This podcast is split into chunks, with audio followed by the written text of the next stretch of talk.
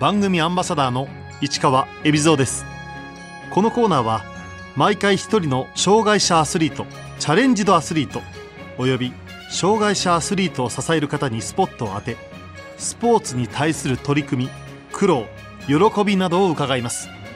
パラバドミントン浦哲夫です。浦哲夫選手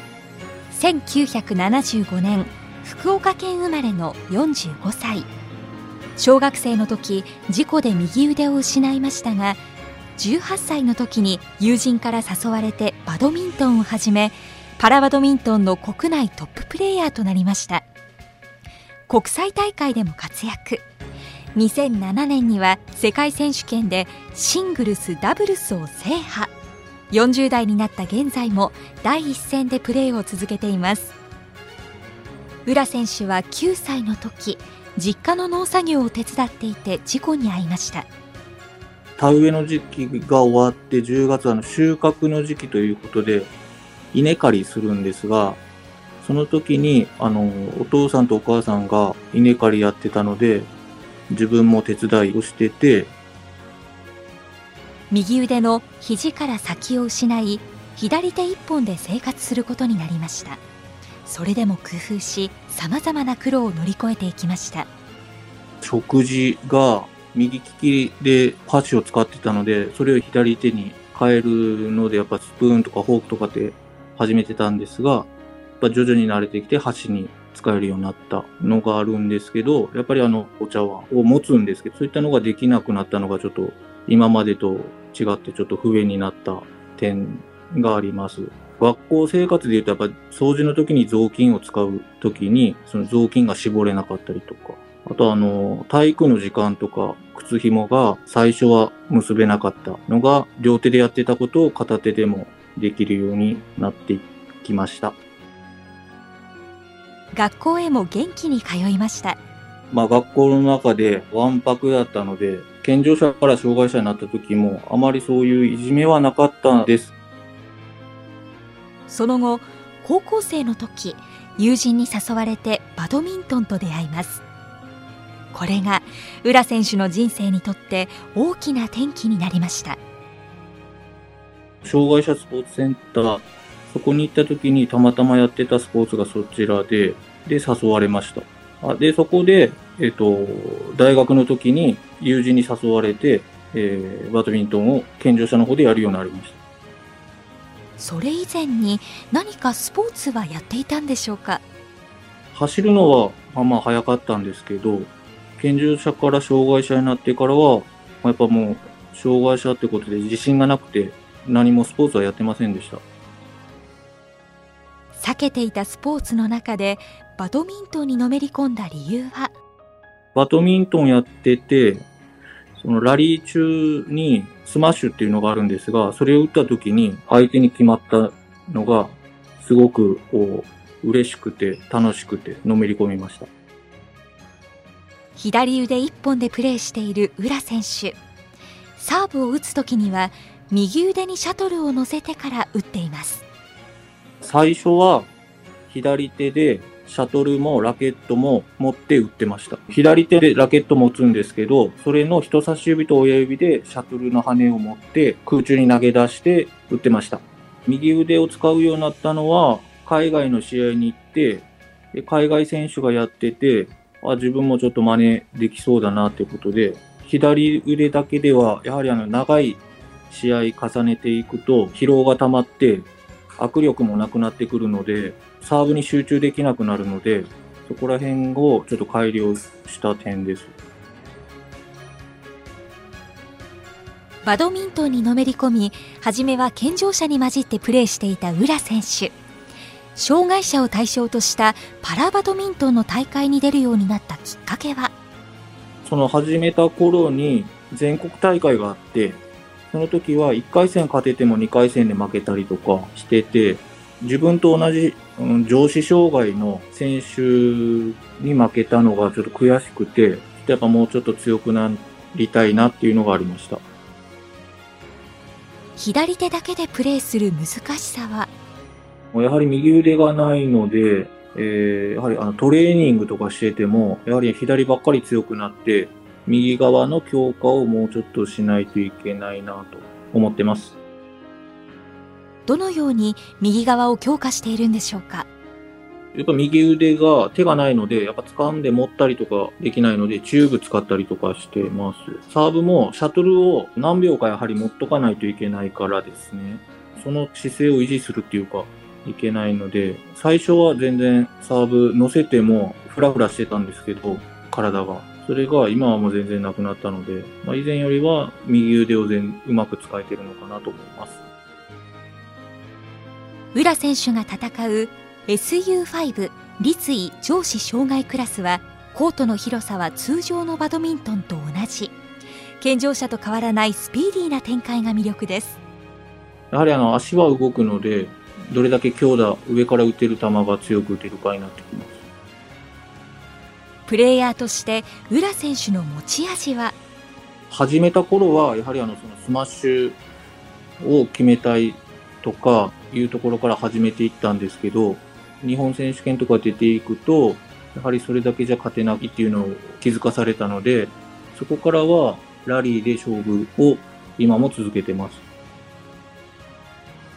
やがて国際大会にも出場するようになった浦選手。最初に出た大会は？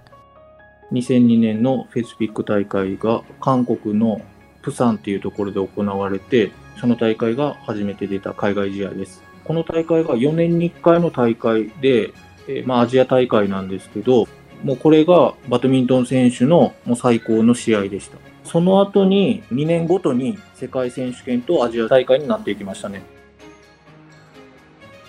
その後世界選手権にも出場。2007年のバンコク大会ではシングルスダブルス両方で初優勝を飾りました。まずこの2007年の世界選手権の試合がやっぱ参加者の方が多くて試合朝あっても夜中まで試合やってましたね。だからやっぱ体調管理がやっぱりその時必要でしたね。世界の頂点に立った心境はその前の年とかに対戦したことある相手だったので勝てるかどうか分かんなかったっていうのがあったんですけど一緒にいてた日本の選手からすごく応援してもらってそれも力になってやっぱ自分だけのメダルじゃなくてもみんなで取ったメダルだなっていう感じでした。世界選手権で優勝し世界のトップに立った浦選手。2009年突然病魔に襲われます。小学生の時の事故が関係していました。怪我した時の手術が輸血が原因で C 型肝炎になってたんですがやはりあの C 型肝炎になるんだなって感じでした。C 型肝炎に気づいたきっかけは？会社の健康診断を受けてでその時に言われましたね。練習やっててもちょっときついかなぐらいで。医者からは、え、このままやると、やっぱその肝硬変とか肝臓がんになりますよっていう忠告は受けましたけど、自分は翌年のアジアパラリンピックの2010年に出たいってことで話しました。2009年も大会あったんですけど、で、翌年の大会も出たいってことで話して、で、自分はそこまでが区切りかなと思って。当初は2009年の世界選手権を区切りに一度は引退を考えていた浦選手。しかしその後も競技を続けようと思った理由は？完治するかどうかは分かりませんって先生から言われたんですけどこの病気に自分が打ち勝ってまたバドミントンができる体になったらやろうって思いました。C 型肝炎の数値はもう全然正常値なので完治だと思います。2010年の大会が終わって、2011年の1月から2011年の12月までの1年間治療して完治になったんですよ。嬉しかったですけど、1年間練習してなかったので、大会に出て勝てるかな、どうかなっていうのがちょっと不安にもなりました。そこから練習して、また日本選手権に出て、強化指定になって、翌年、海外遠征またできるようになりました。浦選手が戦う立位上司障害クラスでは若い有望選手も現れています。現在22歳の新鋭今井太陽選手もその一人。今井選手は浦選手のことを師匠と呼んでいます。指導はその直接はしてないです。向こうがただ言ってるだけで。で年がもう親子のぐらいです。うちの娘が今大学3年生なんですけどその1個上なんでもう子供ぐらいですね。大学の方で練習してるので自分より強い学生ばっかりだから強くはなると思います。シングルスでは今井選手は手強いライバルですがダブルスではペアを組んだことも。年齢が倍近く違う年の差コンビです。役割は自分が前で、えー、と今井君は後ろ後衛になります。で後衛からあのスマッシュだったりあの強い球ドライブだったりを打ってもらって自分が前でさばく感じです。パラバドミントンが新競技として採用される東京パラリンピック。メダルを狙う後輩今井選手に浦選手も期待しています。はい、今井君みたいな強い目立つ選手が出てきてすごく頼もしいです。最大ライバルインドネシアなんですよ。もうそこからは負けないぞっていう強い気持ちを持って戦ってもらいたいです。競技に専念するため家族を地元福岡に残し単身上京している浦選手。4月東京に緊急事態宣言が出た時はどうしていたんでしょうか？その時は自分福岡に帰っててまだそんな多くなかったので練習できてました。東京にはですねまだ戻ってないんですよ。でちょっと自分既往症もあるし C 型肝炎の